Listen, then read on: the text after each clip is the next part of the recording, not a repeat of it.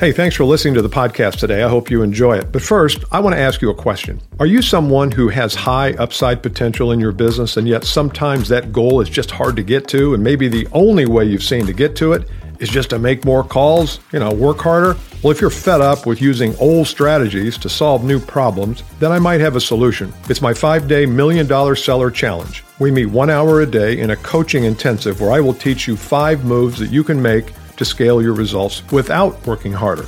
To learn more, click the link in the show notes or go to milliondollarsellerchallenge.com. I lost a sale last week. It was right there in front of me. It was easy. All I needed to do was do the right things, and I jacked it up, and I lost it. And I want you to be the beneficiary of my mistakes so you don't make the same mistakes and lose a sale like I did. I don't lose many, lost this one. In this podcast, I'm going to give you some lessons that I learned. Let's go. Hey, everybody, Bill Caskey, back at the Bill Caskey podcast. I wrote an article the other day for LinkedIn. Uh, on a deal that I uh, lost, and I got uh, I don't know what latest count is, but thousands. It's almost 10,000. I'm not sure. It's, but it was five very quickly. And I thought, well, you know what? Everybody wants to, everybody wants to hear the expert fail, don't they?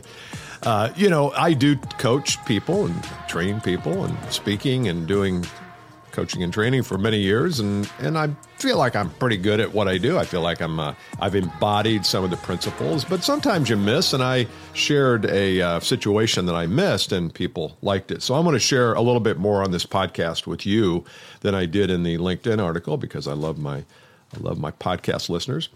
If you are interested in uh, doing something with me or talking to me, you can go to billcaskey.com. There's plenty of ways that you can get in touch with me. Uh, that would be great. You can also sign up for our email list as well.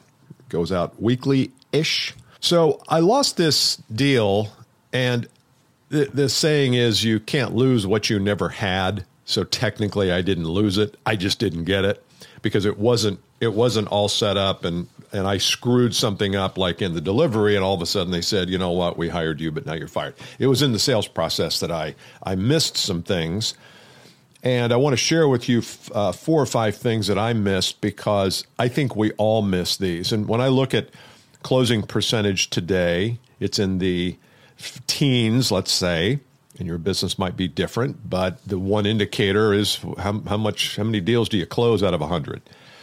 And when it's in the teens, I feel like, well, we're doing something that's off. We're missing something in the process that's causing that close rate to be so low because I do think teens is low. I typically I think you need to be closing 50 to 80% of the deals that you quote on.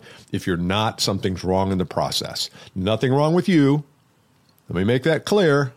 Let me be clear about that.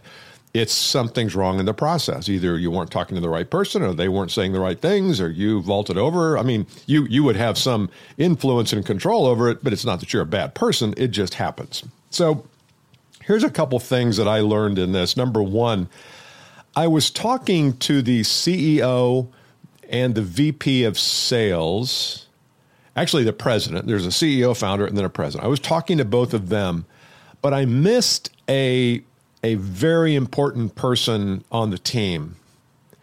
And I didn't even think that he was involved in the influence of this decision I thought I was talking to the right people, and I just wasn't. There was one person who ended up having a lot more influence than I thought he did, and maybe even that my contact thought he did, and he swayed things. And I wasn't even I wasn't even a factor then in this because he didn't know me, he hadn't spoken to me, might have listened to a podcast or two, but there was no relationship there. So that's one thing that you might consider is if you think you're talking to the right people, even if you're talking at the top be careful. You might be missing someone who has influence and who has the ear of the top people. And if you're not with them and don't have any kind of relationship, I didn't, didn't have a bad one. I didn't have any relationship with this dude. Okay, so number two, I never got to the excruciating pain that they were feeling by not training their people. I got to some level of it. I got a little bit of indicator that there was something else there, um, but I got a little, I got a little attached uh, quickly uh, for a lot of different reasons that I won't go into. But I, I didn't do a good job of finding the excruciating pain, what was really going to happen if they decided not to do anything and they just kept doing business as usual. And the fact is that they may not have had much. Uh, they were growing at a pretty decent pace. They had a great year last year. They had a really good quarter. They were up 25%. What I never asked was, and this is kind of number three, there was some subtle signs that I should have picked up on that I didn't. And shame on me for that. One subtle sign was he says we're growing at a good pace. To which I should have said, well, why why are you wanting to tamper with success? Why would you change anything if you're growing like crazy or growing at a at a you know acceptable rate? Why are you even talking to me? Why don't you just keep keep the train rolling? I mean, keep it's it's going downhill. Everything's good. Fifteen percent. I don't know what the numbers. What doesn't matter. But I didn't say that. Uh, I said I said something like, "Well, then what's what's the purpose of training?" Which is a little bit different question than why don't you just keep going? And I should have asked that, and I did not. Another thing, this is number well, this is falls under the subtle subtle things that I didn't pick up on. And and by the way, this is something that you can use. If someone is interested in you, but you have not found the excruciating pain that's the real core reason and not just business pain. I want to I want to hear the personal. What's in this for them personally, and how will they either lose if they do nothing, benefit if they do something. So I want you to think about that uh, next time you are with someone. Are you really asking the questions, and are you pushing back when you need to?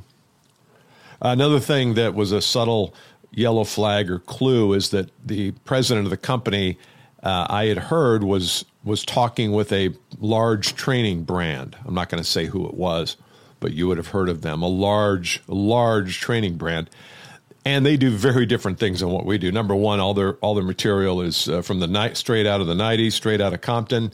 Uh, it's all very high pressure. You might know who it is. It's all very. Uh, uh it's all kind of manipulative, and I heard they were talking to them, but then I thought, well, are they talking to them? I didn't ask. I didn't go deep into that, and I should have. Not necessarily because I was going to arm wrestle with this big training brand, but because I could have found out more about why was he even these two companies are totally different. I'm a training boutique. I do a lot of one-to-one coaching. I mean, you get me in your firm and I'm I'm there with you. It's it's very high touch uh, call me before calls, call me after calls. I mean, I'm available. I mean, I only take five or six corporate clients, so I've got I've got the time that I've carved aside. His, that what he bought was totally different than that. Now, it could be perfect for him, and I know it was a lot less money, but I never got into that conversation, and I, I should have. I didn't. Uh, number uh, four, I got a little too eager to close the sale because I felt like I was talking to all the right people and uh, I probably vaulted over some important parts of my process. For example, here's one thing that you can take away from this. If you find that your potential clients typically do some kind of behavior that leads to a result for you, in other words, most of my podcast listeners either with the Advanced Selling Podcast or the Bill Caskey Podcast. By the time they get to me, if they call me, if you call me on the phone or you book a book a call with me and you're a listener, I know that you're 50% of the way there. I don't have to really talk to you about you know the content the philosophy. You kind of know that. I mean what we'll work out is is it a good fit and does it make sense? And do you have do you have goals that you want to accomplish and pain you want to fix? Those are the very simple questions. But when a person does not hear the podcast or has no it's it's almost cold they might have heard some good things about about me or about you but you need to be able to think well how am i going to get them a little bit a little bit more uh, oriented to me before i have that first call? I didn't do that. And i think that hurt me we had a great meeting, a couple great meetings, but uh, there was no experience of Caskey there. There was no, he hadn't attended a webinar, hadn't listened to a podcast, hadn't watched a video. And I should have asked him that. And I should have said, we're not going any further until you do that. That's how adamant I need to be and will be in the future. And uh, because I know that it's a waste of freaking time. It's a waste of time to, if, if I'm, if I'm up against two other vendors, I wasn't in this case, it was just one, I think. I don't know. Who knows? But if I'm up against two or three other people and they haven't listened to anything, I'm dead. I'm dead. I mean, it's just, you know, I'm dead. Why, why continue? It's, I'm, I'm one for 50 doing that. However, if they've listened to a podcast, if they follow me on LinkedIn, if they're if they're familiar with the content and the philosophy, I'm I'm 60 to 80 percent close rate. So that's the that's a huge difference. So you have to ask yourself that question is what are some things that your prospect could be doing that would make that deal a lot more inviting, get to, getting to know you a little bit before that first call, especially if it's a cold or they, you don't have any relationship with them. So this all gets down to sales process, mindset, mechanics. I didn't ask the right question. I didn't dig deep where I needed to. I didn't address some issues. You might say, well, geez, Caskey, why would I learn anything from you given how awful you did this one? Uh, I still think we were close. be defensive here. I still think we were close on this, and I don't know that it's over because uh, when we had our post call uh, discussion, kind of sayonara, so long, good knowing you. Uh, we've got a meeting scheduled for uh, I don't know 30 60 days something like that where we're going to sit down and talk. And it could be that they're they're not signing a long agreement with this company. It's kind of a month to month thing. So they may find that it's not helpful. So I, I'm I'm not mad at them kind of mad at me. And then I thought oh I'd be mad. It just happened. So I wanted to share those things with you and be be open and honest and transparent that we all miss things and I think it's okay to talk about them that way. And if there's anything that I've said here, I've given you four or five ideas, just make sure your process is airtight. And don't be afraid, as I was, or leery, whatever the word was, to bring up some of these subtle clues that I heard that I just didn't bring up. And if I had of, uh, things might have turned out different, or they might not have. Uh, go to billcaskey.com. I love you guys who subscribe and listen every week. And if you uh, want to leave a review, good, bad, or indifferent. I would love that. It helps our show. And I will see you next week.